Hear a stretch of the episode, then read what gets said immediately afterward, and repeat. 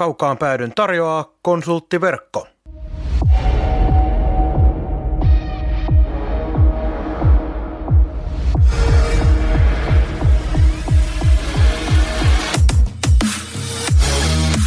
Tämä on Kaukaan pääty. Suoraa puhetta Saivasta. Studiossa jääkiekkoselostaja Marko Koskinen sekä urheilutoimittaja Mikko Pehkonen. Tervetuloa mukaan! Jos mennään tähän sitten di- divarikauteen 91-92, siinä oli oleellista oikeastaan se, että siihen kauteen lähdettiin vielä sillä nopean paluun ajatuksella. Benakki jäi, Roman Bosek tuli. Siellä oli itse asiassa mielenkiintoista, kun näitä nimiä kattelee ja miettii, ketä täällä on Saipassa vaikuttanut valmennuspuolelle, niin siellä pyöri Valtosta, Mälkiä, Viljakaista, Santasta, Kallioniemeä, aika paljon tällaisia henkilöitä, jotka on myöhemmin vaikuttanut seurassa eri rooleissa. Mutta kuitenkin siihen lähdettiin, lähdettiin sillä ajatuksella, että takas noustaan ja valmentajaksi tuli Vaslav Sykora. Mutta missä kohtaan tavallaan sitä niin syyspuolta iski se realismi, että nyt tämä vaan on vihellettävä poikki? joulu lähestyi, kun tuota huomattiin, että nyt ei, nyt ei tuota, tuu enää mitään. Että sitten olin vielä reissussa tuolla, tytär oli Uudessa-Seelannissa vaihto-oppilaana, oltiin vaimon kanssa katsomassa häntä, kun saatiin, sain Japaniin soiton, että kun tuut takaisin, niin joudutaan tekemään isoja vaikeita päätöksiä. Niin me sitten se peli katkaistiin. Se oli, ei siinä, siinä ei ollut kahta sanaa, se oli niin kuin, jotta pystyttiin tuota, inhimillisesti jatkaa toimintaa ilman konkurssia. Konkurssi olisi voinut olla pitkä tie sitten saipa jatkolle. Joo, ja siihen tuli tämä pelaajasopimusten irtisanominen ja palkkojen sitominen yleisötuloihin ja kaikkia muita näitä asioita. Mutta oliko se sellainen hetki, että sinä tai jotkut teistä käveli joukkueita ja sanoi, että nyt tehdään näin vai miten se niinku käsiteltiin se asia? Miten se otettiin pöydälle? Joo, olin, olin siinä, olin siinä tuota – Öö, muistaakseni toiminnanjohtajan kanssa, kanssa ja me kertomassa sen, sen joukkueelle, mitä, mitä tässä tehdään, miten sen takia sitä ei tuota, kun kävi sitten puolinkeskustelua, että voisiko sen tehdä jo silloin, kun tuota, nyt oli, öö, miltä asiat näytti, miten tämä lähti tämä kaus käyntiin ja nimenomaan talouden kannalta, niin kyllä täällä sanoo, että kuule Reijo, sua odotetaan, että sä tuut lähettää pään pöntölle, pölkylle. ja eikä siinä se, eihän se hyvälle tuntunut. Se on selvä, että tällainen joululahja niin ei ollut mieluisa. Se on selvä, että oli se joululahja tai mikä hyvä, lahja mikä hyvänsä milloin hetkellä. Mutta tuota, siitä kovien vääntelyjen ja kääntelyjen jälkeen niin rupesi aurinko nousee. Minkälainen se pelaajien välitön reaktio siihen oli ja minkälaisista summista muuten silloin puhuttiin ylipäätään, että kun puhutaan, että sidottiin yleisöpalkkioon, niin minkälaisia pelaajapalkkiot silloin suunnilleen oli? Tarkalleen muista, mutta joku sellainen keskivertopelaaja, tietysti kyllä sielläkin haitari. Se haitari oli iso, niin. haitari oli iso, että siellä ähm, sillä oli, elettiin markka-aikaa. Tuota, parhaimmat pelaajat sai yli 200 000 ja siihen aikaan sidottuna se oli iso raha.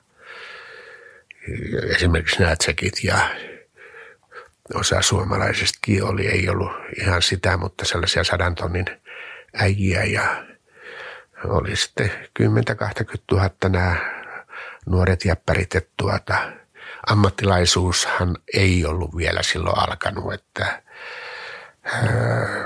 osa opiskeli, osa kävi töissä jopa, mutta osa oli sitten, eihän ulkolaiset käynyt missään tietenkään töissä, että se oli heille jo ammatti. Sen verran mä tuossa noin kattelin, että niihin aikoihin tuo 100 000 oli suunnilleen sen ajan semmoinen keskiansio Suomessa markkoina, että mikä nykyrahassa oli jotain 25 000 euron luokkaa, että niin kuin tämä keskivertopelaajan, suomalaispelaajan palkkiot meni aika lailla sitten siihen sitten. Että. Kyllä, kyllä.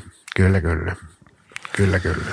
Joo, ja Jusen henkin kirjassakin oli sitten muisteltu vielä sitä, että sen tippumisen jälkeisenä kesänä niin oli sellainen ohikiitävä hetken pohdinta missä olit mukana, että tota, mitä, että jos Janetski haluaisikin jäädä, että paljon se maksaa, ja se oli aika nopeasti taputeltu, että ei, ei, ei löydy. Kyllä se oli, se oli ja tuota, sitten saatiin sitten vielä jonkinlainen korvaus tuolta Jokereelta. Tosin sitäkin kyllä Jalliksen kanssa väänneltiin aika rajustikin alkuun, kun, ja, kun tämä posekki tuli, joka ei, ei sitten tästä kauppaan liittyy posekki meille, Janeski jokereihin ja määrätty määrää tuota, markkoja, se, mutta Janeskin siirtokorvaus oli Saksan markkoja, ei Suomen markkoja. Ja, ja se oli kolminkertainen, oli silloin Saksan markan arvo Suomen markkaan nähden. Ja, ja tuota, Janeski rupesi ymmärtää, että se oli, oli sittenkin kuitenkin tuota, Suomen markkoja ja siitä, siitä käytiin tuota hetkellinen vääntö ja ilmoitin, että me, me mennään rastupaan tässä. Juttelin tuolla Kahilanniemen golfkentällä Jalliksen kanssa puhelimessa, niin yksi kaveri kuunteli niin sitä keskustelua ja sanoi, että no tässä ei melkein linjoja edes tarvitsisi väliin. ja, ja tuota, kaksi päivää ennen kuin juttu oli menossa raastupaan, niin Jallis soitti. Veli-Matti Taimisto meni sitten käymään Helsingissä ja 15 000, sanon se 15 000 Saksan markkaa saatiin siitä. Että. Mä muistelisin näin, että juttu kertoo, että Janeskilla olisi itsellä ollut halu kuitenkin Saipassa jatkaa, että viihty täällä. Oliko asia näin? Minusta hän tykkäsi täällä olla, että tehtiin kaikki, eh, mitä vaan ikänä pystyttiin hänen hyvinvointinsa eteen ja ihmiset oli eh, äärimmäisen ystävällisiä ja tuota, Janeski oli persoonana aivan upea. Nautti suurta luottamusta. Varmaan, varmaan tuota, yksi parhain, parhaita luonteita, mitä ulkolaisista on Lappeenrannassa ollut. Ja jo senkin takia, niin nyt kun taas ajatellaan sitä, niin Otollekin kävi ihan hyvin sitten loppujen lopuksi, kun nousi jokereissa sitten legendan rooliin. Mutta. Kyllä, kyllä, kyllä, kyllä. Kyllä, kyllä. Meillähän se olisi ollut pitkä tieteen me, se, se oli, äh, meillä oli 20 millin verkot vesissä ja tämä, oli, tämä ei edes 100 millin verkkoihin olisi mahtunut. Että tuota, hän sai ja hyvä ystävyys äh, Jäneskin kanssa tänä päivänäkin. Joo, oikeastaan viimeinen, viimeinen juttu tuosta tosta kaudesta, mekasta divarikaudesta, tuli tämä palkkojen puolittaminen, niin ymmärsin, että oli myös niin kuin seuran taustalla käytiin tavallaan samantyyppinen keskustelu, että jos nyt haluaa poistua luottamustehtävistä ja hommista, niin ovi on auki ja vapaa, vapaa menemään, mutta ilmeisesti kaikki jäi kuitenkin tekemään. Kyllä, kyllä oli. Tuota, meillä oli hallituksen kokous, jossa esimerkiksi hallitus, mä avasin kabinetin oveimästä, nyt poistuu ne, jotka ei tuota, valmiita tekee töitä. Että täällä ei ole pelkästään kahvijuontitilaisuus. Ja tuota, kukaan ei lähtenyt, että se oli, ymmärrettiin se tilanteen vakavuus ja yhteistyöllä, yhteistyöllä saatiin homma, homma inhimillisessä ajassa kuntoon. Joo, ja aiemmin viittasitkin siihen asiaan, että tässä oli kaikki tämä Saipan talousmurheet, mutta tähän tuli sitten tämä koko maan taloudellisesti vaikea tilanne. Tässä niin kuin tavallaan tietynlainen dominoefekti tapahtui, että kaikki asiat meni väärään suuntaan. Se oli kyllä niin kertakaikkisen raju se, tuota, se leikkuri vielä, joka, joka toi vaikeuksia lisää, mutta tuota, ne oli vaan kestettävä ja ei se se vaikutti, vaikutti niin tämä meidän lama, valtakunnallinen lama niin moneen moneen juttuun sitten, että niin kuin se aina vaikuttaa. Mikä se oli tota, sinun muistin mukaan, niin se kovin velkasaldo, joka Saipalla hurimpaa aikaa oli, jonkun sellaisen lukeman löysin, että jossain viiden miljoonan paikkeilla. Se oli suunnilleen viisi miljoonaa mun, mun tuota, mulle tuota jäänyt tällainen luku ja kun sit, sitä saatiin välittömästi pelaajakaupoilla sellainen puolitoista miljoonaa pois. pois ja sitten tuota, mm, sitten oli sellainen yksi isompi juttu, jolla saatiin, että meillä ruvettiin sellaista noin kolmen miljoonaa saldoa sitten tuota, pudottamaan alas ja se, se kuitenkin silloin vielä 91 kesällä 91 kaudelle, niin tuota, pelaajat kävi aika hyvin kaupaksi, jos ne osasi pelata. Ja, ja tuota, siirtokorvaukset oli ö, satoja tuhansia. Miten tota, isolla, isossa lopussa sinun oma, oma nimikirjoitus oli? Kaikissa. Mutta paljon se saldo oli? Se oli noin, noin kolme puoli. Joo. Se on ihan kohtuullinen, kohtuullinen summa, että siinä on kämppää ja varmaan jotain muutakin. Oli siinä, se oli henkilökohtaisesti ensin, mutta sitten me sain keploteltua tämän takauksen yhtiön piikkiin ja tuota, että jos henkilökohtainen omaisuus ei olisi mennyt ihan kaikki, että se oli, sitten rupesi rauhoittua tämä kotijoukkueen komentajakin. Mutta puhut noista pelaajakaupoista, niin minulla on ihan oma otsikko otettu omaksi kokonaisuudekseen sellainen asia kuin idän jättiläiset. Se, että nuorempi polvi ei muista, minä muistan niukin naukin sen ajan, kun sitä mainostettiin ja siis e, ideahan oli, että idän jättiläiset yhtiöllä oli pelaajaoikeuksia, joilla tehtiin kauppaa. Ja tietysti nyt selvennetään nuoremmalle väestölle vielä, että, että aika oli hyvin erilainen ennen, ennen Bosman päätöksiä, 90-luvun Bosman päätöksiä, eli nykyään kun sulla on työsopimusta, niin voit itse vapaasti tehdä minne haluat, mutta siihen maailman aikaa taisi mennä niin, että että sinä voit haluta tehdä sopimuksen johonkin seuraa, mutta joku, joku taho omistaa sun oikeudet siuhun ja haluaa myös korvauksen siitä ennen kuin saat pelata jonkun toisen paidassa. Eikö se yksinkertaistettuna näin mene? Kyllä, kyllä, kyllä. Ja jos tähän idän jättiläiseen niin tämä äh, edesauttoi myöskin tämän Salpan, Saipan, tai tehtiin ihan puhtaasti, että Saipan talous saadaan kuntoon. Ja siinä oli iso sijoittaja, joka tuli, tuli siihen mukaan, mukaan ja tuota, kerättiin osakepääomaa ja niillä osakepääomilla sitten rahoilla hoidettiin Saipan velkoja erilaisten tästä, tällaisten toimenpiteiden varjolla, millä, mitkä oli niin laissa mahdollisia. Joo, ja sen verran tuoreempaa pitää sanoa tässä 2010-luvulla, kun seurassa aika monta vuotta tuli oltua töissä, niin jättiläisten lakkauttamiseen liittyviä prosesseja silloin pyör, pyöriteltiin, niin kyllä niitä yksittäisiä osakekirjoja Lappeenrannasta löytyy aika paljon, niitä ihmisiä ilmaantui. Joo, kyllä tuota. Paljon sen yhden osakkeen arvo oli? Muistatko yhtä? Se taisi olla sata markkaa. No. se ei sen isompi ollut. Sellainen ka- kansanosake oikein, että niin, niin kyllä, kyllä, sillä tuota, mutta sitten, me en muista, oliko siinä kahta sarjaa, sarjaa, mutta kyllä siinä isommat sijoitukset oli kuitenkin kuusinumeroinen luku. Tietysti osakeyhtiö piti pyörittää osakeyhtiön mukaisesti ja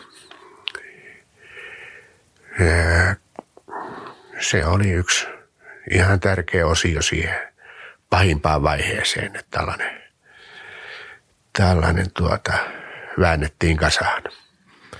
Joo, ja tämä vaikutti sitten tämä Bosman päätös valtavasti koko kiekkomarkkinaa. Muistan esimerkiksi kun olen lukenut Lukon historiasta, niin Lukolla oli jossain kohtaa, niin siirtokorvaukset oli tosi isoja, kun siellä pelasi Juha Riihijärveä ja kumppaneita, ja niillä tehtiin niin Ruotsin suuntaan paljon kauppaa, ja sitten se koko juttu, mi- mihin oli panostanut paljon, niin se romahti niiden arvo niin taseessa nollaan.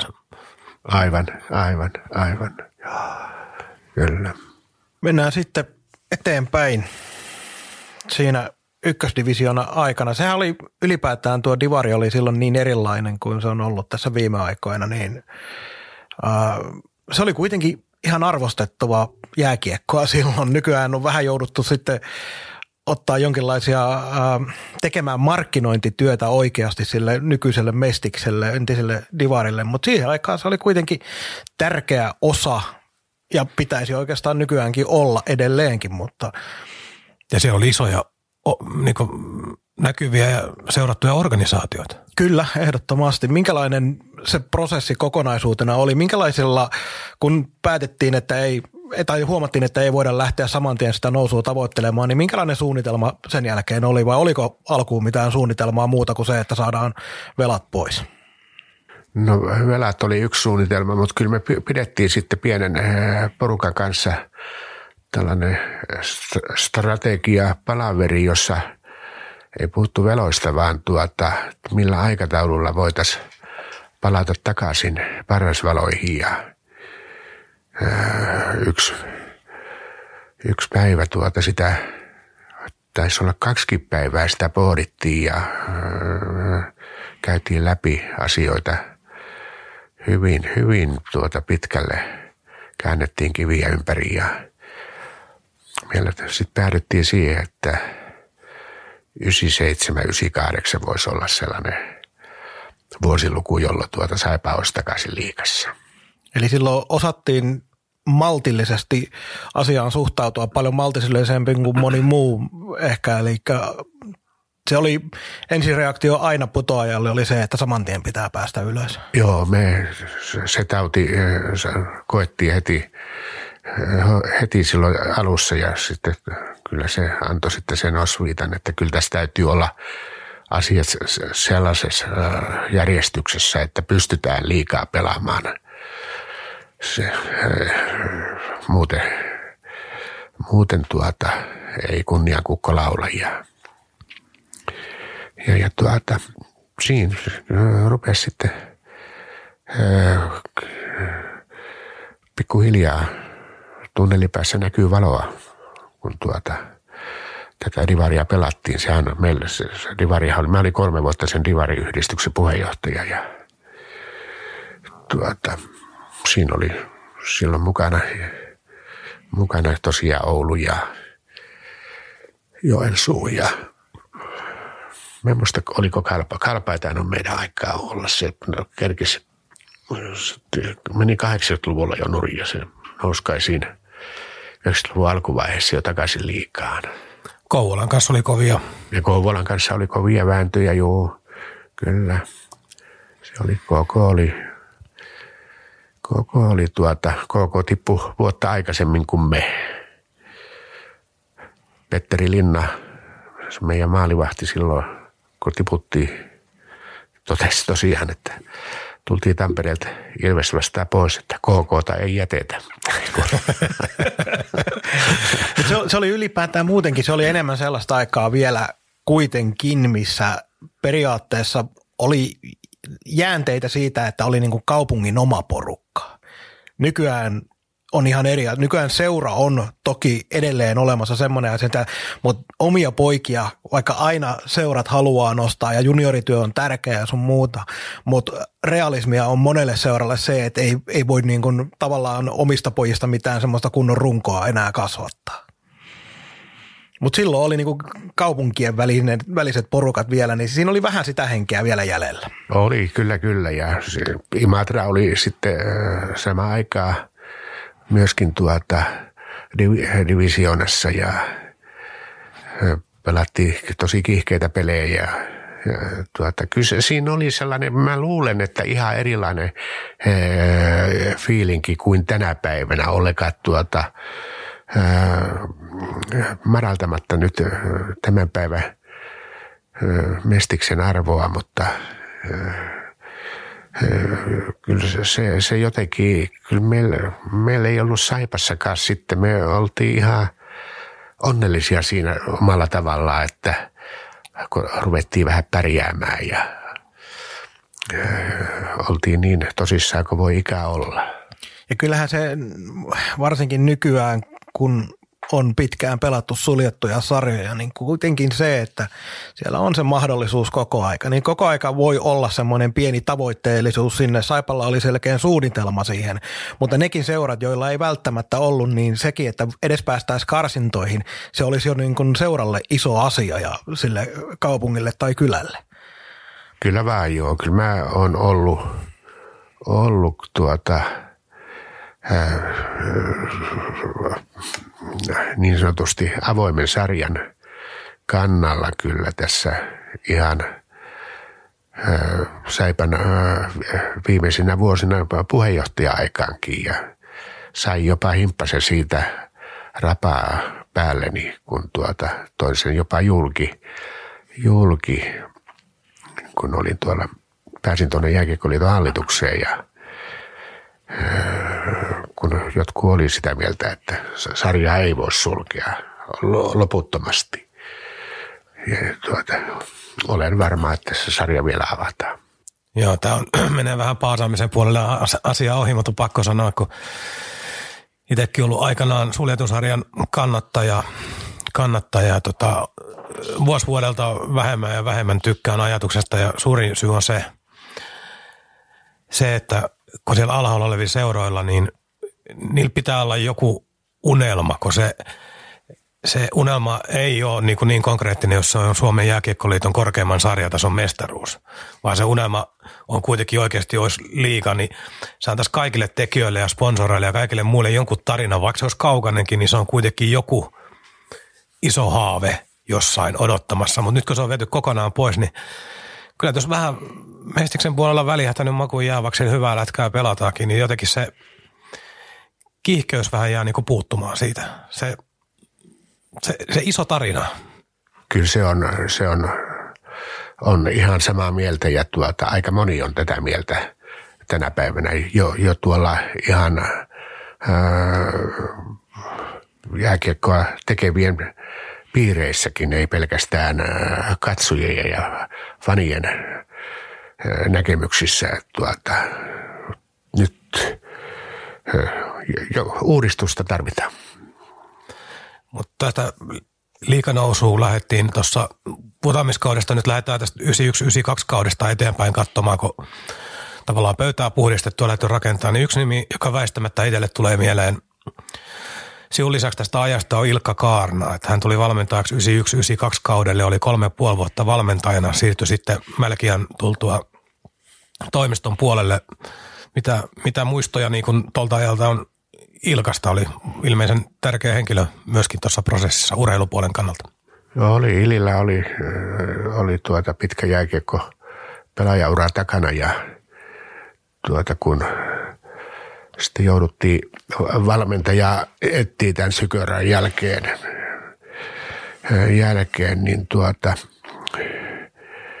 Ili tuli yhdessä pela- toisen pelaajan Mansika Reesen kanssa kuvioihin mukaan ja kyllä meillä, meillä tuota, välillä oltiin tosi kovasti eri mieltä ja useimmiten kuitenkin samaa mieltä, että ei, ei ja kyllä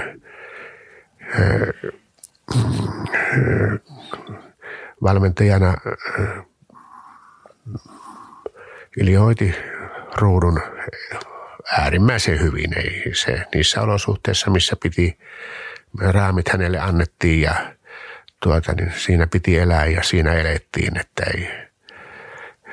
Ja, ja tuota, joukkueen kasaamiseen Ilkka osallistui tietysti kovasti ja hän toi sen oman tietotaitonsa tuohon toimintaan. Että ei ollut, oli niin sanotusti meidän poika täältä omalta kylältä. Ja ihan Ilja muistelen lämmöllä siltä ajalta. Joo, ja tuossa pari, pari kautta, tai sanotaan, että kaksi kautta siinä meni sellainen tavallaan niin tilastokirjoihin, aikakirjoihin hirveästi jäänyt. 93, 94 kaudella oltiin siitä karsintasarjassa mukana, Tuto nous, mutta se oli niin urheilullisesti ensimmäinen välähdys siitä, että ollaan niin oikealla tiellä. Joo, pitää paikkansa. Se oli tuota, se antoi myös uskoa tänne, tänne tuota hallintopuolelle ja nähtiin, että tässähän voi, voi vaikka tuota, ää, nopeallakin aikataululla ruveta tuota, ää, liikapaikka ää, saavuttamaan ja ennen kaikkea mikä oli, että rupesi yleisö palaa takaisin. Se oli se tärkein osio. Ja sitten seuraavana vuonna, kun joka pelattiin 94-95, joo, Ilvestä vastaan muistaakseni, niin halli oli täynnä. Niin täytyy sanoa, että kyynärsilmässä katsoiko. Ihmiset jouduttiin, kun tuo toinen puolihan oli silloin tuota seisoma katsomaan tuosta hallista. Öö, niin, niin ihmiset joutuu nousee, nostaa pyllynsä sieltä puupenkeiltä ylös. Joo. Muist, muistan itsekin sen pelin.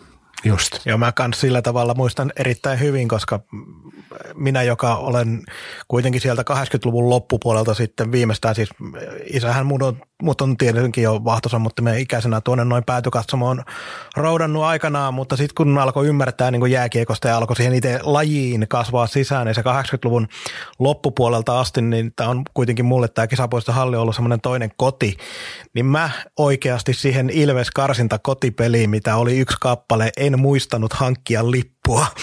Kunnes sen jostain sitten sain ja jouduin seisomakatsomon sijaan tänne toiselle puolelle istumakatsomoon ja tuntui niin omituiselta katsoa peliä. Mä muistan tuossa noin jossain Ilveksen vaihtoaiti on takana katsomassa sitä peliä. Ja se tuntui tosi väärältä, koska on koko ikänsä ollut siellä seisomakatsomo puolella toisella puolella, mutta niinkin voi käydä, että meinasin unohtaa tosiaan lipun hankkia. Että. Se on pakko sanoa, että tässä näin 93, 94 karsinat esimerkiksi silloin, kun Tuto oli jo selvästi, kun pelattiin neljän joukkueen karsintasarja sitten, niin silloin kun öö, joku menettää mahdollisuutensa nousta ja jos otteluita on jäljellä, niin mä muistan meilläkin oli, oliko meillä viimeisessä pelissä 150 maksanutta että niille ole sitten enää, se järjestelmä täytyy olla sellainen kuitenkin, jos karsinatkin tulisi, että äh, siinä on panosta aina. Että pelataan niin joukkueen joukkuetta vastaan. Joukkueen joukkuetta vastaan. Joo, kyllä se on, se on hyvin, hyvin haasteellinen. Minä tykkään karsintasarjoa ideasta äh, siinä mielessä, että jos siellä säilyy jännitteet loppuasti, niin sehän on ihan fantastista. Aivan fantastinen. Mutta just se, että siellä yksikin tippuu kelkasta pois, niin siellä joku saa helpot pisteet mahdollisesti ja sitten se vääristää sitä hommaa välittömästi tai kaksi tippuu pois liian aikaisin, niin se on, se on ikävä. Mutta no Ilves-pelit, niin tota, siis silloin kiusattiin Ilvestä niin pari, pari peliä, mutta oikeasti oltu lähelläkään, mutta sekin oli kuitenkin taas steppi eteenpäin. Se on merkki siitä, että ei niin kaukana ollut. Ilveshän oli sitä paitsi ihan suoraan sanottuna todella nimivahva jengi silloin, että ihan Jukka Tammesta lähtien oli hyvä, hyvässä iässä olevia huippuukkoja, että heillä oli vaan jotenkin poikkeuksellisen huono kausi. Aivan. Ja päättykö se ensimmäinen karsintapeli tuolla, tuolla Tampereella, oliko se 10-2 Ilvekselle vai? Et se, se yksi, yksi niistä oli niinku ihan Tuo oli se ensimmäinen joo, peli. Oli, oli rökäle, joo, joo, mutta sitten oli, tuota, oli hyviä pelejä. Joo, se oli täällä Lappeenrannassa oli 0-1 sitten. Joo, Ilves, kyllä. Ilves voitti sen täällä näin. Ja jossain niistä peleistä oli mun mielestä tilastomerkintä, että Tammella oli joku 40 plus koppiakin jossain niistä Aivan. peleistä. Se saattoi hyvinkin olla tämä Lappeenrannan no. peli kyllä semmoinen. Oli varmasti, joo. Joo, se oli, se oli, se oli kansainmenevä peli, muistan kyllä tuota. Mutta otit jäkin todennut siitä Ilves, Ilves-sarjasta, että jos olisi kaikki mennytkin toisinpäin ja pois siitä kammennut ylös, niin olisi, olisi kuitenkin tullut organisaatiolle liian aikaisin. Näin olisi ollut, näin olisi ollut, että se oli vielä, siinä tarvittiin vielä, äh, vielä tuota himppasen aikaa, että saatiin, saatiin ne kaikki jämät sieltä hoidettua pois, mitä oli tuota piikissä ja pystyi niin aidosti rakentamaan puhtaat pöydät sitä tulevaisuutta. Missä kohtaa se piikki muuten oli sitten ihan oikeasti tyhjä? Niistä vanhoista. Kyllä se tuota silloin, äh, silloin tuota, sitä silloin kesällä 95 meillä oli niin velat suunnilleen suunnilleen hoidettu, että tuota, kun lähdettiin siihen kauteen, että meillähän oli, minusta meillä oli hyvä joukkue silloin 94 95. Parempi joukkue kuin 95 96, jolloin noustiin. Niin se voitti runkosarjan se edellisen kauden joukkue, mutta seuraava kauden joukkue ei voittanut. Ei, joo. Kiekko 6-7, se nyt oli sitten joka Joo. oli, niin kuin kovaa. Kontattiin tuolla Hermestä vastaakin oikein tosi kovasti. Joo. Ja 95-96 on tietysti mu- muistiin jäänyt kausi sen nousun takia, mutta silloin tuli Mälki ja Heikki ja mitäkin muistaa katsomon puolelta, mikä on Heik- Heikkikin myöhemmin vahvistanut, että hän kun tuli mukaan, niin oli joukkueessa vähän harjoittelua ja pelaamiseen liittyvää muutosvastarintaa ja Kaukolos, Kaukolos näytti niin pitkälle, mentiin kautta, itsellä oli sellainen olo, että ei tästä porukasta ole niin mihinkään, ei tämä, ei tämä pääse yhtään mihinkään. Että oli jotenkin vaikeaa ja hävittiin niin selkeitä pelejä, vaikka oltiin ennakkosuosikkia ja muuta, mutta sitten se alkoi vaan loksahtelee. Kyllä, kyllä, kyllä, se on. Ja sitten, joo, se oli just tasan näin, että siinä tuota, nälkä halu kasva syödessä. Kaukaan pääty. Suoraa puhetta Saipasta. Miten se, kun kauteen lähdettiin ja sitten kun oli, tuliko jotain sellaista hetkeä, että vähän niin kuin istahdit, hengähdit syvää ja mietit, että hei, kaikki ne rahahuolet on nyt niin kuin voitettu, niitä varmasti on tulossa lisääkin, mutta on kuitenkin sen yli päästy ja nyt voidaan lähteä niin kuin siihen tavoittelee sitä liikapaikan unelmaa ihan oikeasti, niin tuliko sellaista tiettyä hetkeä, että pysty hengähtämään, että nyt se on ohi? Tuli kyllä, me oltiin tehty, tehty yksi päätös veli ö, Solehmaisen kanssa, että kun nämä velat kun on hoidettu, niin me vietetään sellainen saunailta, että se muistaa loppuelämänsä, jos ei siihen, siihen putoa. Ja näin me tehtiin, että kyllä se, se oli, se, se oli mahtava tunne kerta kaikkiaan. Ne on yksi niitä huippuhetkiä ollut, mitä joku ne viisi huippuhetkeä omalta osalta, vaikka tähän kiekkomaailmaan kätkee, niin kyllä tämä oli yksi niistä. Toi on hieno kuvaus myös siitä, että ei pelkästään ne voitot tuolla kaukalossa tai- sarjoissa, mutta niitä voittoja voi tulla taustahenkilöille ihan muuallakin. Kyllä, kyllä, kyllä, kyllä. Niin se on niinku raju maailma, että on se, on se sitten henkilökohtainen talous, seuratalous tai yrityksen talous, niin kaikki, kaikki jotka niiden asioiden kanssa on paininut miltä tasolta tahansa, niin se, että jos on kassa koko ajan tyhjä ja laskuja jonossa ja koko ajan pitää miettiä, että onko rahaa, niin se ahistuksen määrä, mikä siitä tulee ja miten paljon se rassaa niin päivittäistä tekemistä, niin se, onhan se ihan älytön. Joo, kyllä se ja tietysti taustat oli vielä sellaiset, että mekin oli ollut jo 20 vuotta silloin yrittäjä. Ja tuota, piti va- vastata parhaimmillaan. Meillä oli kesäaikaa parisataa ihmistä töissä. Et, ma- maksat palkat ja ö, niin edelleen, niin se vastuu siitä, että jos tämä puoli ei ole kunnossa, niin ei ole mikään kunnossa. Se päättyy taatusti, ö, kananlento, jos tuota, tuota, tuota, talous pettää ja niin, niin ainahan voi tehdä virheliikkeitä, eihän sille, että kyllä tulihan niitä tehtyä, se on, mutta tuota, kyllä se hirmu opettavaista oli ja opetti kyllä tuota monella muullakin rintamalla sitten, että ei itsestäänselvyyksiä ei ole ja järjettömyyksiä ei voi tehdä, että vaikka kuin olisi kivaa, se on, urheilusokeus on yksi pahinta, mitä voi olla esimerkiksi seurojen johtajille, että nyt sellainen että ryhmä, että ja pystytään tuota tulevan talven tuloista maksamaan ne ö, investoinnit, pan- panostukset. Mutta jos ei, niin mitä sitten? Sitä on nauras, na- nauraskeltu vuosien varrella monen, monen tota, tämä ylittää lajirajaa, ei ole jääkiekkokysymys, mutta että kuinka niin monesta fiksusta yrittäjästä ja talousihmisestä tulee niin tyhmä, kun menee urheiluseuran johtoon, että se intohimo menestymiseen ja halu menestyä niin ajaa monen järkevää asiaa ohi, että sitä ei niin vaan pysty ajattelemaan sitä samalla tavalla. On se, se on kyllä jännä juttu, että kyllä jos ne vähänkin, kun ne on vähänkin kauemmin toiminut, niin kyllä ne tulee niin sokeiksi, että ei se, se tuota häviätä. Ja jos todellakin sama meininki olisi omassa yritystoiminnassa, niin harva yritys olisi pystyssä niiltä henkilöiltä, jotka tuota samanlaisia päätöksiä tekis siellä yritystoiminnassaan kuin urheilutoiminnassa. Silloin kun rahat loppu, niin työnnetään vähän lisää paukkuja vielä. Mutta sitten tuossa toi 96, sitten tuli liikanousu, Tuto kaatu ottelusarjassa 3-0. Itse näin pelit 2 ja 3.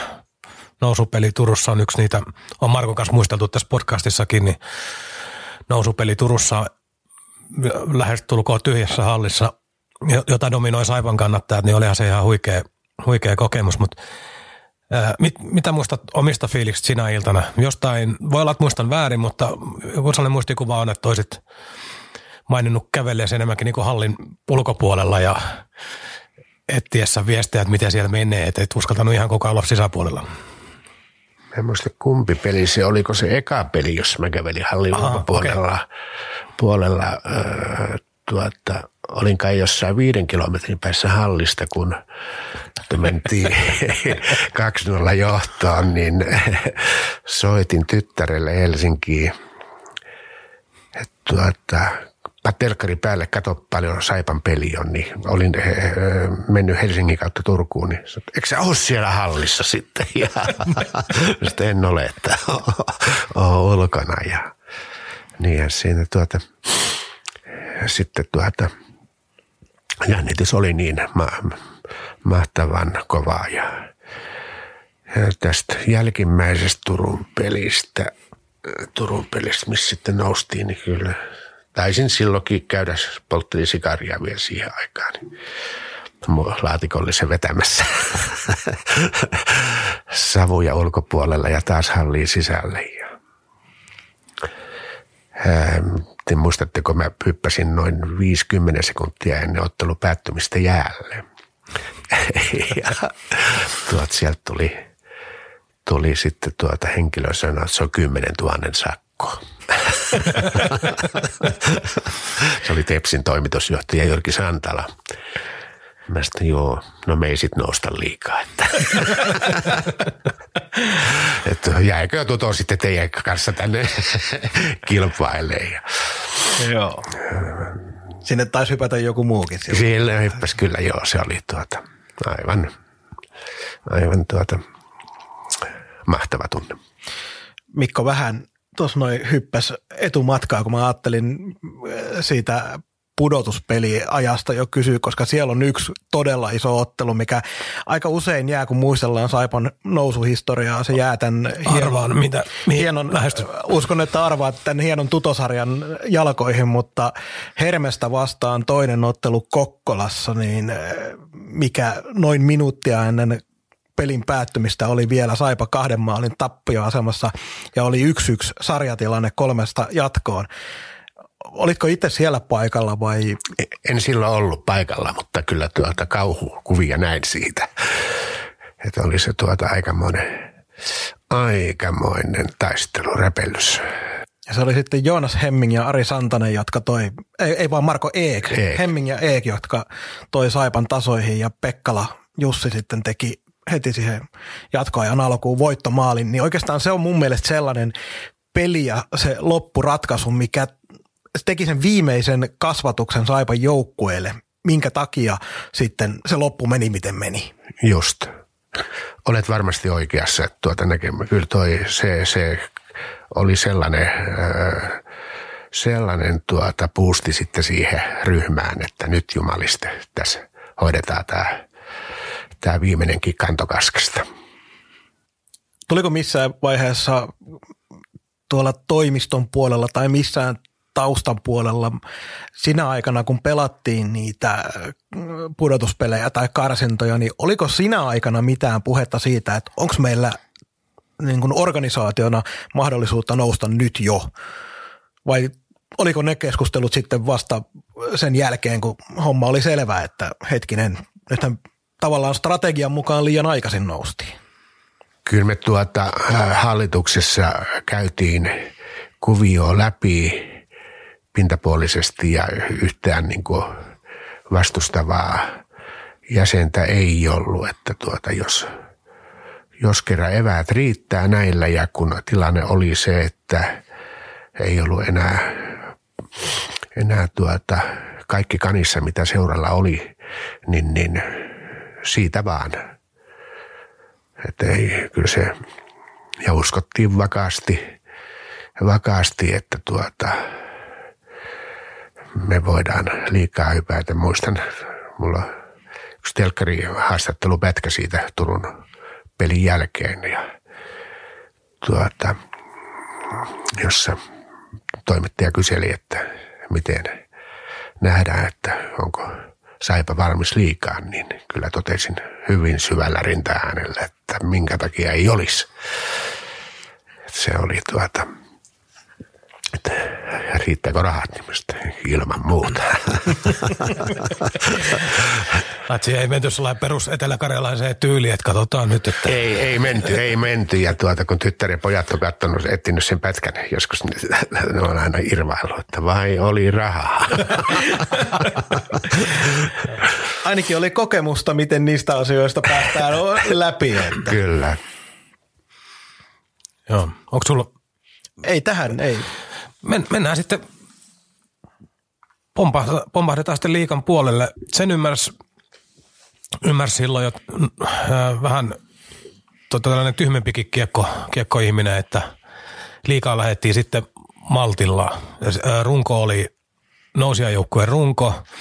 Siihen tuli Jeff Bessia ja vähän ruotsalaisia mukaan, mutta sanotaan niin kuin, kauas, kauas aisti sen, että mentiin niin kuin tarkan markan harkituilla hankinnoilla siinä mielessä, että ei lähetty vauhtisokeutta, niin se oli varmaan ihan alusta lähtien suunniteltu juttu.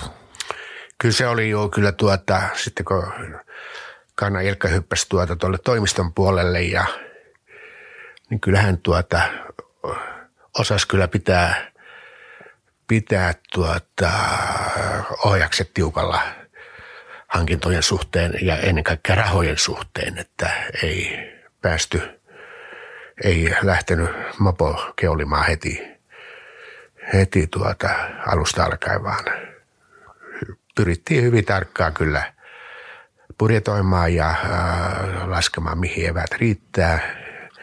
Ja tuota, niillä eväillä haluttiin sitten menestyä tai ei, että se oli niin kuin ei, ei samanlaiseen suohon ei haluttu niin enää palata, missä oltiin muutama vuosi oltu.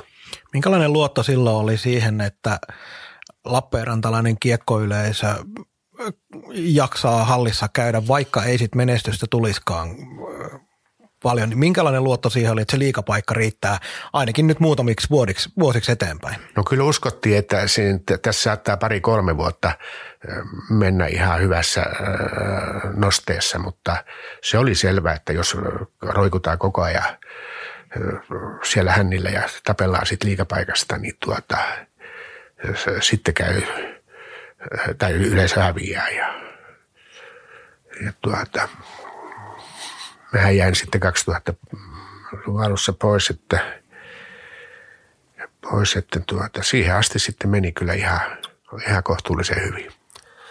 Mutta mahtuu sellainenkin, tai itse asiassa kaksi sellaista asiaa, mitkä, mitkä tota, haluan erikseen nostaa. Toinen oli tämä alla oli 95, eli oli niin kuin ennennäkemätön kiekko kiinnostus Suomessa, että se oli niin kuin nousun kannalta aika otollinen aika siinä mielessä, pääsi vähän siihen vanaveteen. Kiekko oli kovassa huudossa. Toki on nykyään sen jälkeenkin ollut, mutta silloin noustiin niin kuin pinnalle ihan kunnolla. Sitten toinen asia, mikä tapahtui sillä välin, kun Saipa oli Divarin kautta kävi pyörähtää, niin tämä ammattimaistuminen, että jos oli, jos oli edellisen liikataipaleen aikana vielä, oli vähän tehdastyöläistä ja palomiestä ja sellaista ja tällaista, niin eikö tuossa liikanousun jälkeen liikaa mentiin, niin sitten oltu jo siinä tilanteessa, että harjoituskaudella vettiin kahta kertaa päivässä ja siviilityöt alkoi jäämään ja muuta, että se oli niinku sitten ammattilaisuutta jo. Joo, kyllä silloin heti liiga nousun jälkeen, niin seuraavalla kaudella ei tainnut olla montaa, jotka olisi töissä ollut. Opiskelijoita on ollut aina – Enemmän ja vähemmän opiskelijoita. Enemmän ja vähemmän opiskelijoita ja mitä ovat opiskelleetkaan.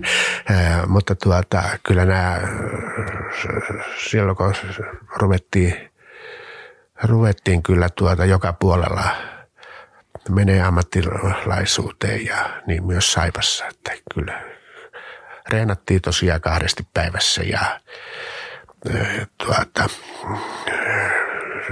muodostui se sitten se talvikin sellaiseksi, että vaikea oli jotain työtä edes tehdä.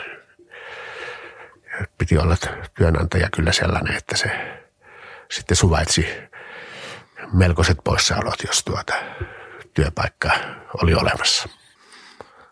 Joo, sehän tarkoitti kuitenkin se nousu myös sitä ää, budjetin kannalta, vaikka maltillisia, maltillisesti lähettiinkin, niin sellaisen lukeman löysin, että 2,8 miljoonasta olisi menty 12 suurin piirtein. Voi olla, että nämä luvut on nyt sekaisin, mutta joka tapauksessa oli, nousu oli erittäin merkittävä joka tapauksessa. Joo, ei se, se ei niin iso ollut se tuota hyppäys, jos en nyt väärin muista. Joo, se oli varmaan vähemmän, mutta me ei tekin aloin epäillä, että tuossa on joku virhe tuossa. Kyllä siinä on, siinä on virhe. Joo. Mä luulen, että siinä on virhe. Joo. Mutta tuota, budjetti rupesi kasvamaan. Se oli ihan selvä, että tuota, kuitenkin ei nämä pelaajat pelkällä pyhällä hengellä elänyt, että ää, perheellisiä osaajia ja tuota, liksaa ruvettiin maksaa joka puolella ja jos sä aiot jonkinnäköistä joukkuetta kasata, niin kyllä tuota, joudut maksamaan, maksamaan, mutta harkiten ja pelaajamäärä rupesi kasvamaan, että ei, ei, ei kaikki ollut tuota, niin sanottuja ykkösluokan tähtiä, että joukkue tasottui, tasoittui kun reenattiin joka seuroissa tuota, tukevasti jo kesästä alkaen ja, ja tuota, ei enää sellaista sellaista heittopussipelaajaa ollut, että kyllä ne rupesi täyttää ruutunsa. Ja toi kun sanoit siitä, että ei ollut niin ihan ykkösluokan pelaaja, ei myöskään ulkomaalaispelaajat, ei sieltä ihan maailmantähtiosastolta tullut. Siihen ensimmäiseen kautta, siellä oli Mikael Johansson, Jeff Bess, niin nämähän oli kuitenkin jotenkin siihen saipaan osuvia pelaajia, mutta sekin myös tarkoitti sitä, että kun oli divariajat menty, olisikohan siellä ehkä yksi, oli Eduard Vali Ullin taisi olla yksi, mutta oliko muita ulkomaalaispelaajia käynytkään silloin divariaikana, niin se, että piti niitä ulkomaalaisvahvistuksia kuitenkin taas hankkia, niin sekin toi automaattisesti selkeän kuitenkin lisämenoerän. Kyllä, kyllä, kyllä, kyllä. Mutta niissäkin oli sitten tietysti oli, oli erilainen hintalappu aina, aina tuota kavereilla. Ja sitten oli tällaisia, jotka äh, lähti hakemaan nousua ja pomppua. Ja niitä kun onnistui löytämään, niin jotka osoittautui sitten hyviksi pelimieheksi, kasvaviksi osaaviksi tuota, pelaajiksi, niin ne oli aina sitten tietysti kulla-arvoisia ja se on, niin kuin se on tietysti tänä päivänäkin jo tällaisilla paikkakunnilla on tosi tärkeää, että löytäisi sellaisia tyyppejä, jotka tuota, ei ole ihan vielä valmiita puhujen kukkaa, mutta on siinä terällä. Ja Jeff Beskun pitää nostaa, koska vietti lyhyen ajan täällä, mutta oli, nousi aika nopeasti semmoiseksi kulttipelaajaksi, että oli sellainen, joka kansalle, joka kisapuistoon tuli uutta liigaa, liiga-aikaa seuraamaan, niin tarjosi kyllä leipää ja sirkusuveja. Kyllä. Lapset pyöritteli mailaa aloituksissa tuolla ulkojäännäkin. Pelasko meillä muuten, minun pakko kysyä äh, itse kysymys, että tämä äh, puolustaja äh, Venäjältä, oliko se meillä divisioona aikaa, muistatte sitä? Nyt minusta oli se. En kyllä, ei kyllä soi kellot millään tavalla. Pelas monta kautta kuitenkin, oli varmaan Vanhoista Mutta, ajoista ei tule muuta mieleen äkkiä kuin Juri Kusnets. Ei, no Juria mä tarkoitan. se oli joo. liiga. Ai se oli liiga-aikaa, niin, joo. Se oli joo. vielä silloin, joo, se oli liiga-aika. Joo, joo, no silloin ei ollut. Joo, Juria mä tarkoitan, mä en, en muistanut nimeä. No. Joo, mutta sitten tota, liikassa porosportalta eteenpäin ensimmäisen kauden ylivoimasta huonoimmaksi rankattu joukkue, ei ollut huonoin, kalpat asiat taakse ja muutenkin pelattiin uskottavaa kiekkoa siitä porrasportaalta eteenpäin. Haluatko siellä puuttua tähän väliin? Ei, me, me, me vaan. Niin 97-98 oli ensimmäinen välisteppi, pudotuspelit, Ilves jälleen kerran. Oli, oli liikaa siinäkin kohtaa, mutta muistan itsekin erittäin hyvin se, että alkoi täällä alkoi niinku ihmisetkin pikkusen maistuu tavallaan vähän verisuussa, että tässä ollaan menossa johonkin suuntaan niin oikeasti. Kyllä, kyllä, kyllä se oli, se oli iso askel eteenpäin ja tuota, se näkyy myös tuolla katsoman puolella. Se oli, niinku, se oli tärkeä askel kuitenkin saavuttaa, että siinä, niinku, siinä tuota, uskottavuus yhä vain vahvistui siitä, että voidaan tuo mestaruuskin voittaa joskus. Ja muistan, kun silloin kiekko oli vielä vähän erilaista. Silloin äh, säännöt salli erilaista erilaista tota, estämispeliä ja mailla pelaamista, kun Kallioniemen Rikuhan itse kanssa sanonut, että nykysäännöllä niin hänellä olisi mitään virkaa, virkaa kaukal, kaukalassa, mutta se Ilvessarjakin, niin jos en nyt ihan omia niin muista, niin taisi mennä yksi valmennuksen ratkaisu oli se, että Tommi Sovalle sanottiin, että nyt luistelet tuon raipen viedä sit muuten joka vaihdo. vaihdo ja kyllä siinä ronkittiin ja väännettiin ja käännettiin, että se oli aika sellaista tylyä, mutta tietysti alta vastaaja ja siihen aikaan lanseerattiin tämä kusipääkiekko-termikin tänne. Että Etelä-Karjalainen rekäkiekko, joo. No, ei, ei olla niinku mukavin vastustaja, ei ole tavoite. Kyllä se tuolla tuli liikahallituksessakin julki, kun toi kaverit, että mitäs aiotte seuraavaksi keksiä. tuota, oli nekkuu tullut ja äh, kaikki ei kattanut, että peli oli, oli jääkiekkoa, se oli jotain muuta. Sieltä jäänyt myös nämä kaikki nämä ei mopolla moottoritielle tyyppiset. Joo.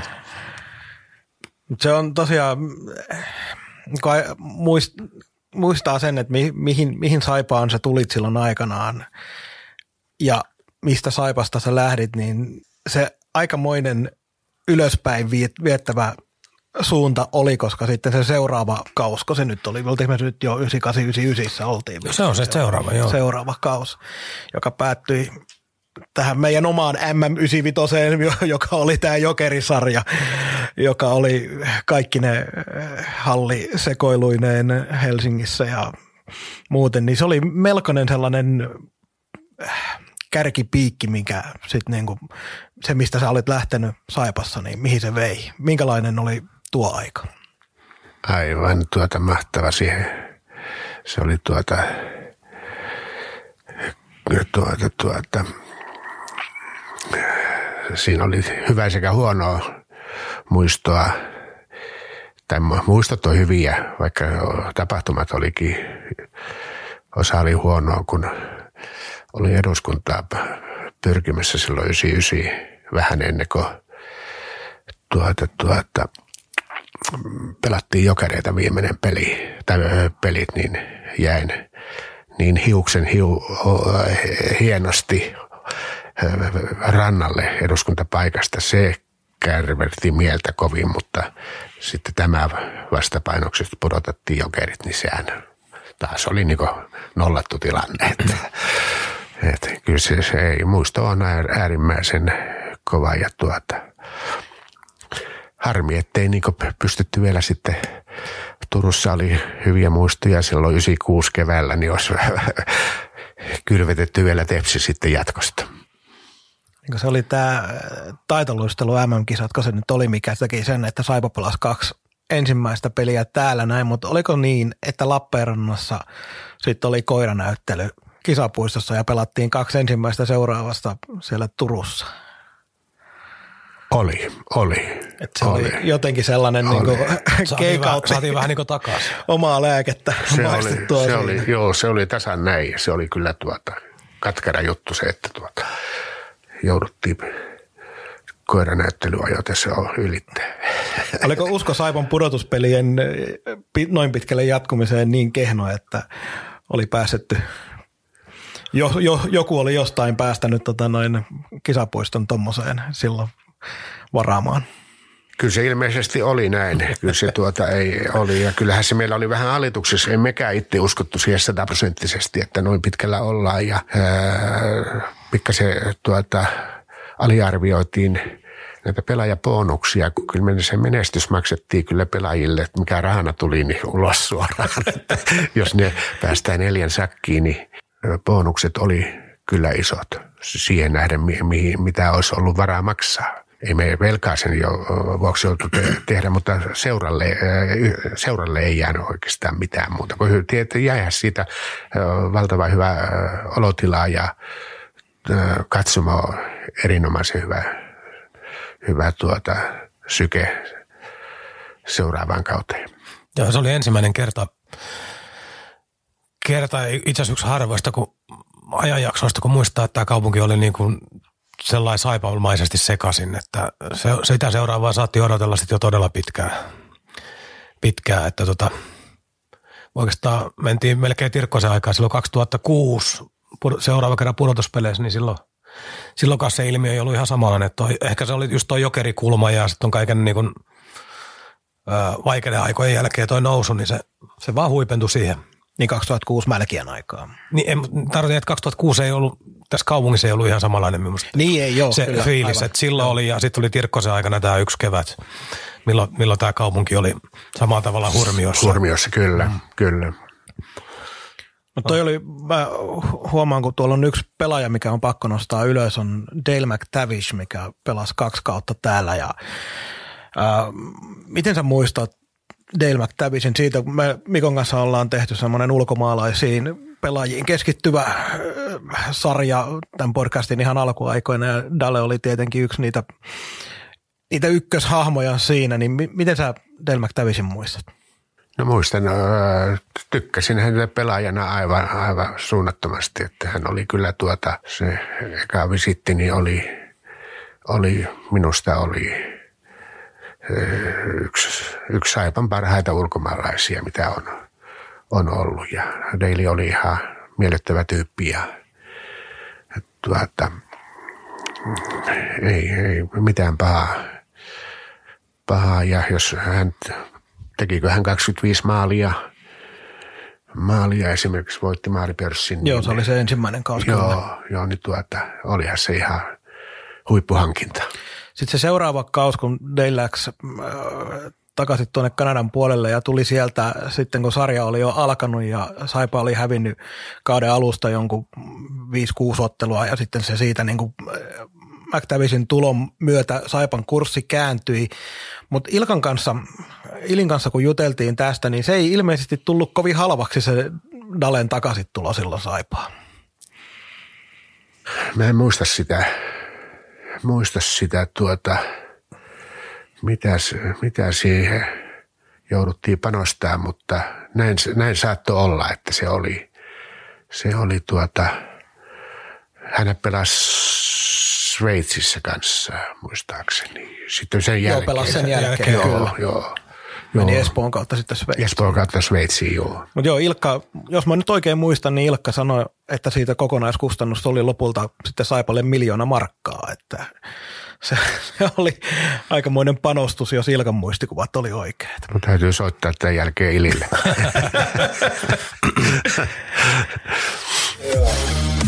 Kaukaan pääty.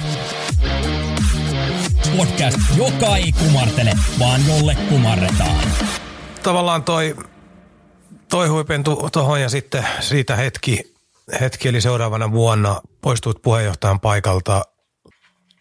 Oliko se tavallaan, että kun tuohon pisteeseen oli päästy, niin pois vai olitko suunnitellut sitä jo pidempään, että se tapahtuu just tuohon ajankohtaan? Muistatko, mitä, mikä sen aiheutti, että se oli just tuo vuosi 2000?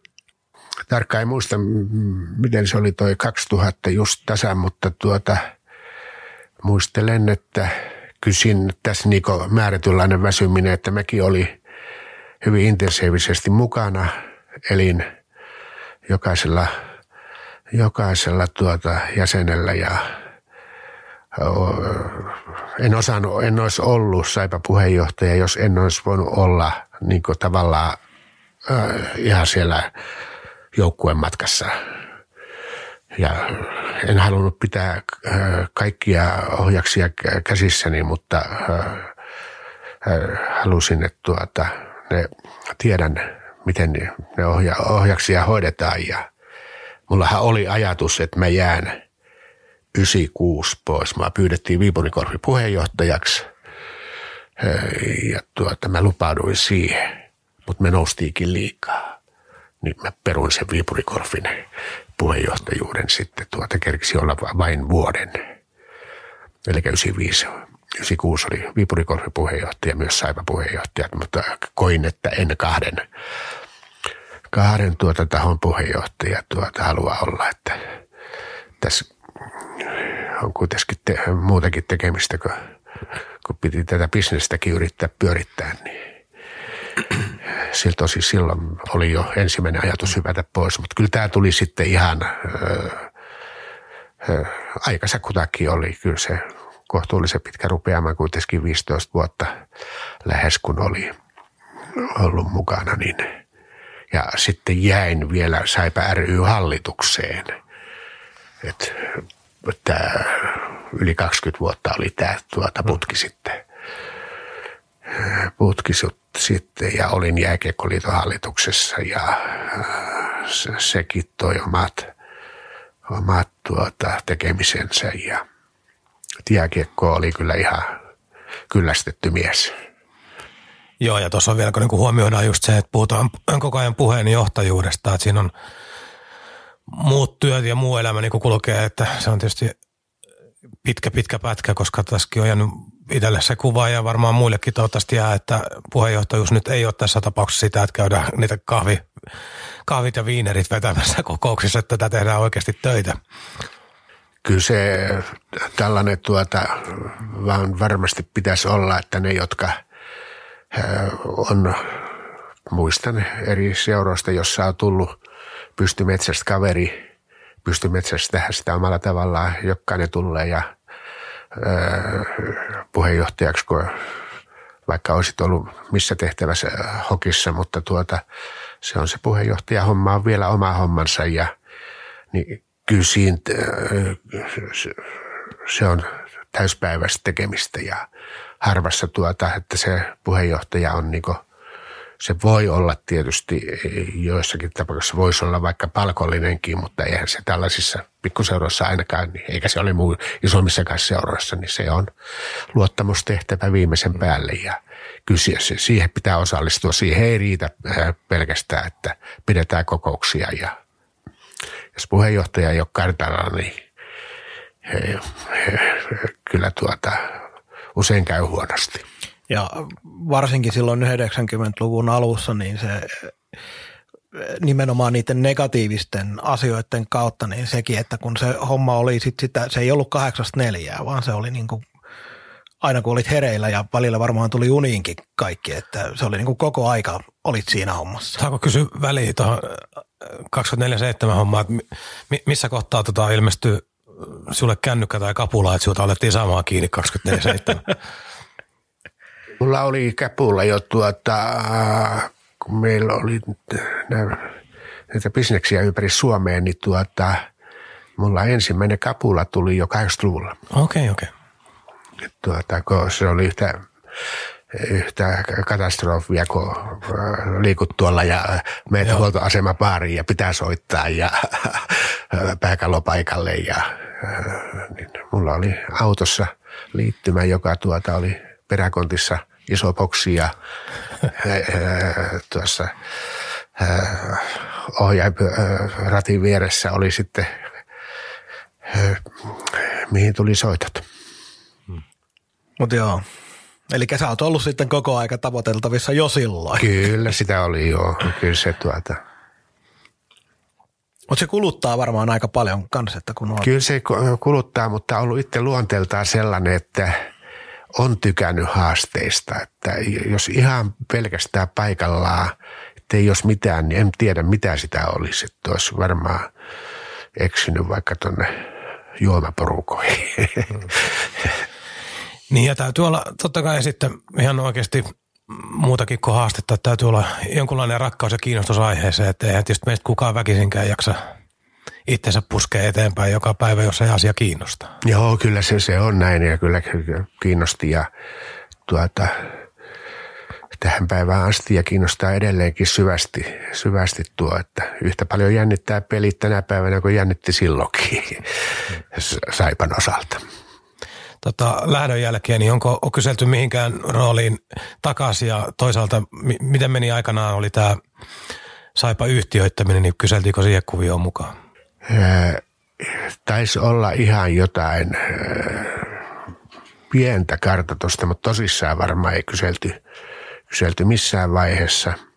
Eikä paljon kyselty muutenkaan sitten, että kyllä nämä aika, aika vähäisiä ollut nämä tuota, kontaktit. Ehkä ei ole tarvinnut. Joo. Olla, ollaan viety pa- paljon aikaa, mutta vielä olisi pari hedelmällistä asia, yksi erityisen kiinnostava. Olet viitannut aikaisemmin siihen, että aikanaan Lappeenrannan kaupunginhallitus, Saipan taustavaikuttajat ja muut, niin siinä oli aika paljon samoja ihmisiä tai samoja viiteryhmiä ja muuta. muuta ja löysin sellaisenkin hauskan sitaatin tuolta Saipan historiikista, että – päätös halliremontista tehtiin yhden aikaan yöllä, kun tultiin Turusta. Andersson ja minä soitettiin Hannu Myyryläiselle. Muissa asioissa se oli sitten maanantaina esityslistalla.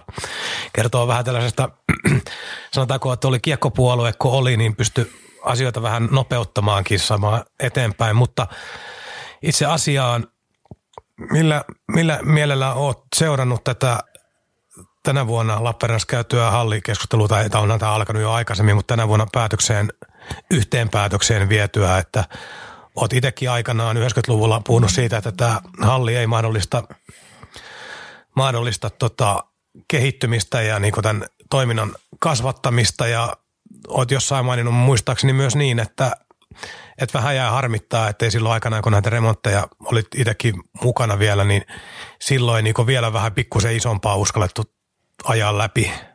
Mutta mitä, mitä ajattelet tänä päivänä tämä keskustakisapuisto, nämä olosuhteet, mitä ajatuksia nämä herättää? Kyllähän tätä on pikkasen surulla seurannut, että tuota, miten vaikeaa se päätös on ollut ja päätöksenteko ja miten, se, miten siihen on kytketty vaikka mitä juttuja mukaan.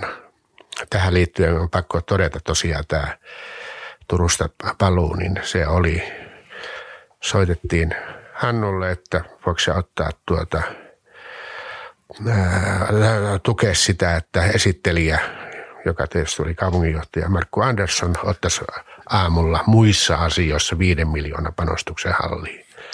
Silloin piti olla järkevää, että 50 miljoonaa, koska se meni, meni kyllä, kun tuota, siinä ei vastakkaista mielipidettä kaupunginhallituksessa se aamulla ollut, oltiin äärimmäisen tyytyväisiä, taputeltiin selkään ja niin tuota, se päätös meni nopsaan. Ei varmaan koskaan ole niin nopsaa tehty, tehty tällaista päätöstä. Tämä päätös, mitä nyt on hierottu pitkään ja on seurannut sivusta, on yhden mielipidekirjoituksen kirjoittanut on aika monia halleja nähnyt ympäri, ympäri tuota, öö, kiekkoilevaa maailmaa. Ja, ja tuota, olin ja on edelleenkin voimakkaasti sitä mieltä, että Lappeenrannassa ainut oikea paikka hallille areenalle olisi ollut tuo keskusta, jos se siihen vaan sunkin saadaan niin tuupattua ja siihen kuitenkin sellainen areena olisi saatu, jopa merkittävästi pienemmin kustannuksin, mitä alkuun annettiin ymmärtää, niin, niin sitä ei siihen, siihen sitten pystytty tai päätöstä tehty. Ja, ja tuota, mä, ää, en tiedä uskallanko mä sanoa, mutta sanon, että se hoidettiin, se on hoidettu valtuuston kannalta, minusta kaupungin kehittämisen kannalta, ei parhaalla mahdollisella tavalla – on menty muutamien voimakkaasti hallia areenaa vastustavien tuota, näkemyksen mukaan, että jotkut jopa keskeiset isot vaikuttajat tässä kylässä on ollut, että Rutola rännikin olisi ollut liian lähellä keskustaa. Tuo, en anna myöskään täysiä pisteitä Saipalle. Tässä oltiin, tässä oltiin liian kauan verran alla ennen kuin ruvettiin tuomaan sitä omaa mielipidettä. Minusta Saipa on, pitää ratkaista sinne, minne se sen hallin areena haluaa, mutta tuota, se olisi pitänyt sanoa aiemmin.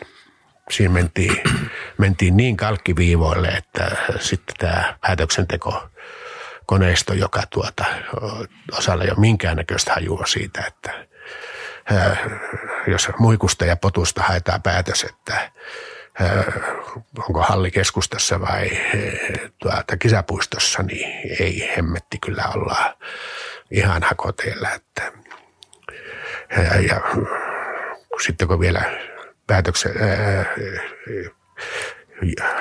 RYllä oli erilainen päätös kuin OYllä, Oykin oli kuulemma joutunut vääntelemään sitä päätöstään, että kumpa se sen sitä haluaa.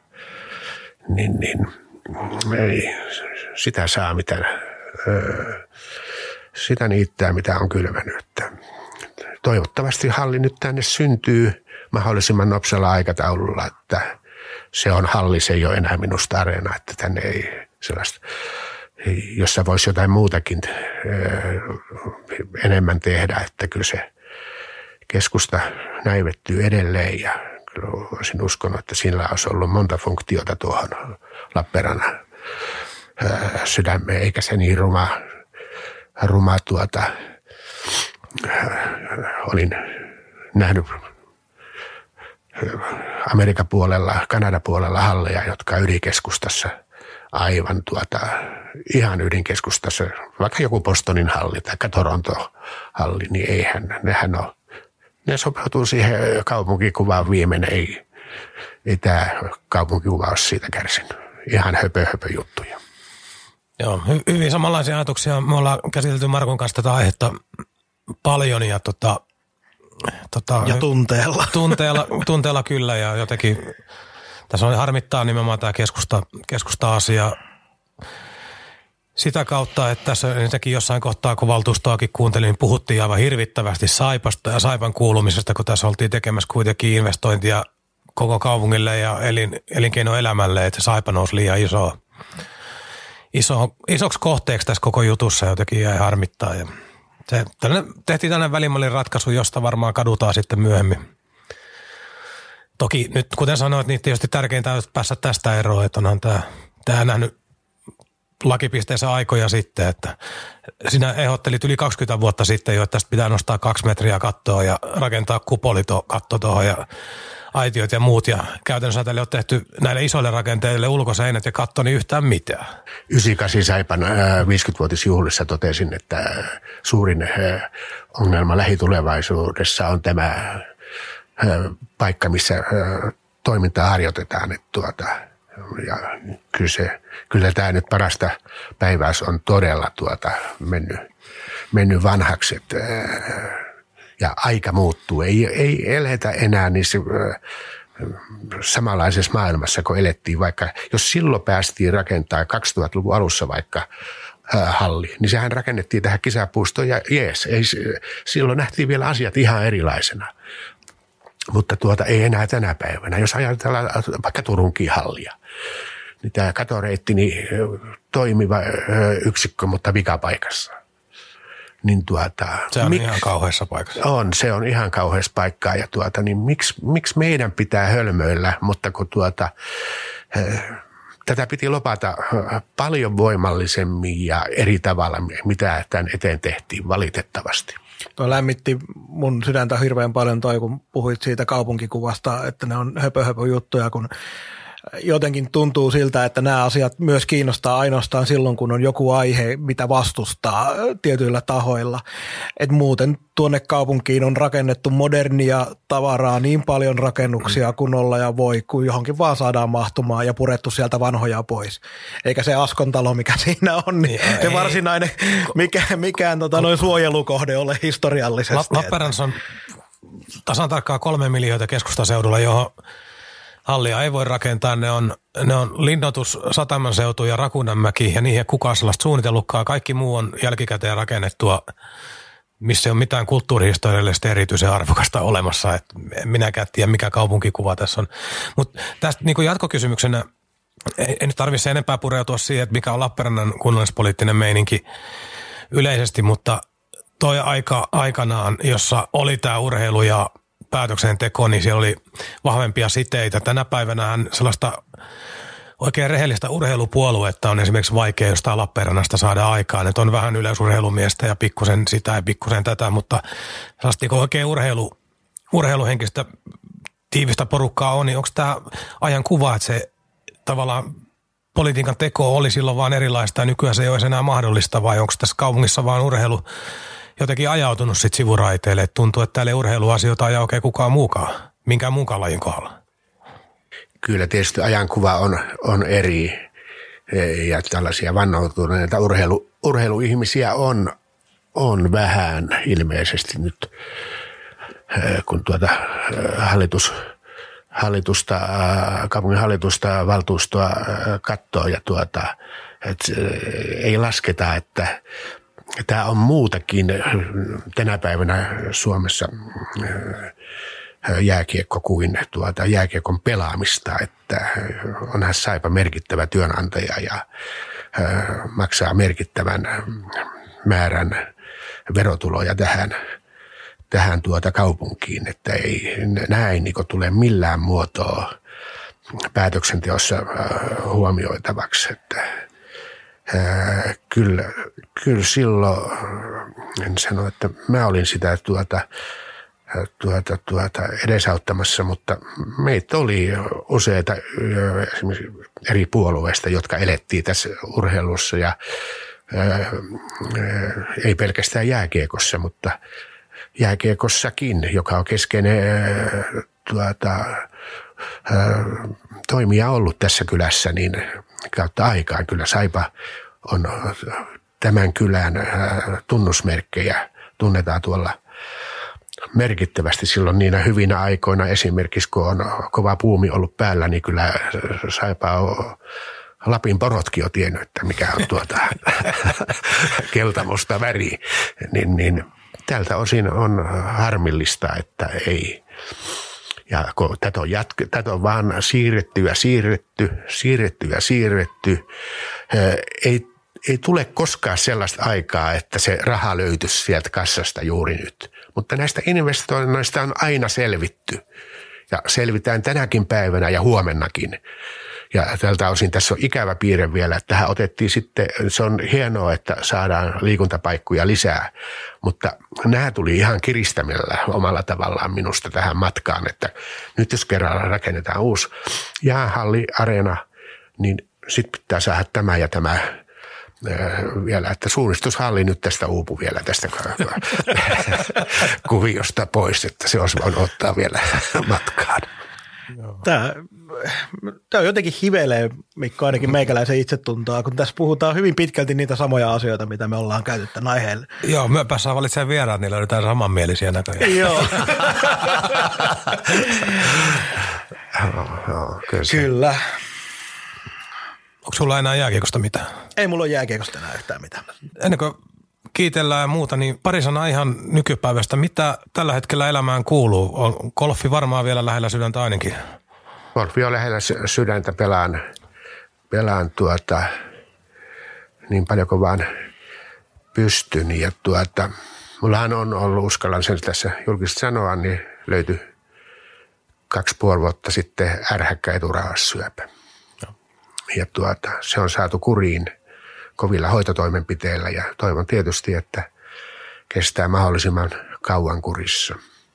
Se muutti kyllä tässä tätä menoa kovasti hetken aikaa, kun niitä epikriisejä luki ja kuunteli, ja, niin, niin ei tiennyt, että kauanko tässä jääkiekkoa seurataan, mutta nyt on siltä osin ihan hyvältä tuntuu ainut, että tuossa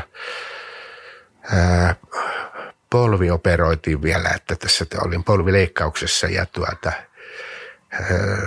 sitä tässä kuntoutan par aikaa, että, mutta onneksi se sattui tällaiseen, tällaiseen hetkeen, että tässä ei, on hyvä kuntouttaa ja ei ole niin pääse hirveästi menemäänkään, mutta nyt jo pystyn hyvin liikkumaan, että ei sen suhteen ongelmaa. Ihan ää, tyttären, joka asuu Kaarinassa ja hänellä kaksi, heillä on kaksi poikaa, jotka pelaa toinen Tepsissä, toinen Tutossa. On tietysti seuraan hokia ja äijät on kovia kiekkoilijoita, että vanhempi näkee unta NHLstä joka yö. ja, ja tuota, tuota, tuota, ää, toivon, että elinpäiviä riittäisi niin kauan, että pääsisi näkemään, että tuleeko niistä kiekkoilijoita vai ei. Sun pitää ottaa vielä pelaajakentin hommat tähän loppuun. Joo, mä oon jo tuota, ilmoittanut heille, että sit Saipassa aloitatte nämä liikapelit. no niin, skautattu jo pari vahvistusta. Erinomaista. Joo, erinomaista. Joo, joo. Ja ihan lupaavia tyyppiä molemmat, että tuota, ja tosissaan ovatko aivan mahtavan tosissaan, että ollaan kierretty jo olin vanhimman kanssa katsomassa Bostonissa NR-finaalia tuossa toissa, toissa keväänä ja ollaan oltu MM-kisoissa Tanskassa ja ää, joka vuotinen visitti on ää, SM-finaali e, jossakin paikkakunnalla, että aina tällainen parin päivän reissu, että päästään tällaisia Aina jääkiekosta ei ainakaan pääse eroon. Ei ole ja, ei, ja hämmästelen heidän tietouttaan lätkästä. Se on ihan mahtavaa, että kun ne kun aamulla herää, ne katsoo NHL äh, Sloopin. Ne on oppinut melkein puhua englantia tästä, kun ne kuuntelee, kuuntelee sitä. Ne tuntee pelaajat – ne tietää millä mailoilla esimerkiksi melkein jokainen äijä pelaa tuolla. Tämä on se nuorempien juttu. Me ei tiedetä millä mailoilla pelaajat pelaa. Joo, Joko tunnistetaan niinku hanskat ja mailat ja luistimet ja kaikki tyyppinumerot tulee. Joo, on, se on aivan ihan käsittämätöntä. Eli bu- buukataanko me heidät jo vieraaksi kymmenen vuoden päähän tai niin. M- milloin me laitetaan päivämäärä? No siihen, milloin on sitten se ensimmäiset liikapelit Saipassa. Kau- kaukaa päätyi jakso 471.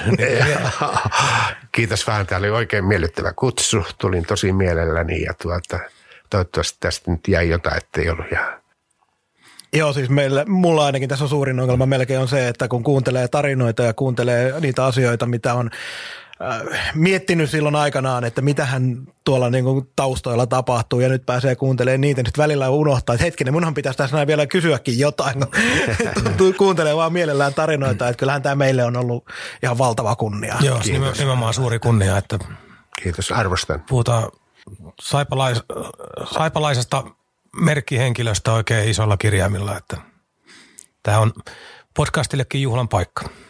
Kiitos, kiitos. Jees, kiitos paljon. Aletaan tästä pikkuhiljaa lopettele. Oliko Mikko enää mitään viimeisiä sanoja? No, minulla ei ole. Onko sinulla? Ei muuta kuin oikein hyvää jouluodotusta ja, ja oikein terveyttä. Juuri näin, kiitoksia paljon samoin sinulle. Ja, Kiitos. Ja kaikille kuuntelijoille, tässä oli teille yksi oppitunti Saipa historiasta ja äh, te tiedätte tällä hetkellä, koska tämä on tullut ulos. Me ei vielä itse asiassa tarkkaan tiedetä, mutta jos tulee ennen joulua, niin hyvää joulua. Jos tulee joulun jälkeen, toivottavasti teillä oli hauska joulu ja hyvää uuden vuoden odotusta. Moi moi. Moi moi. Kaukaan päädyn tarjosi konsulttiverkko.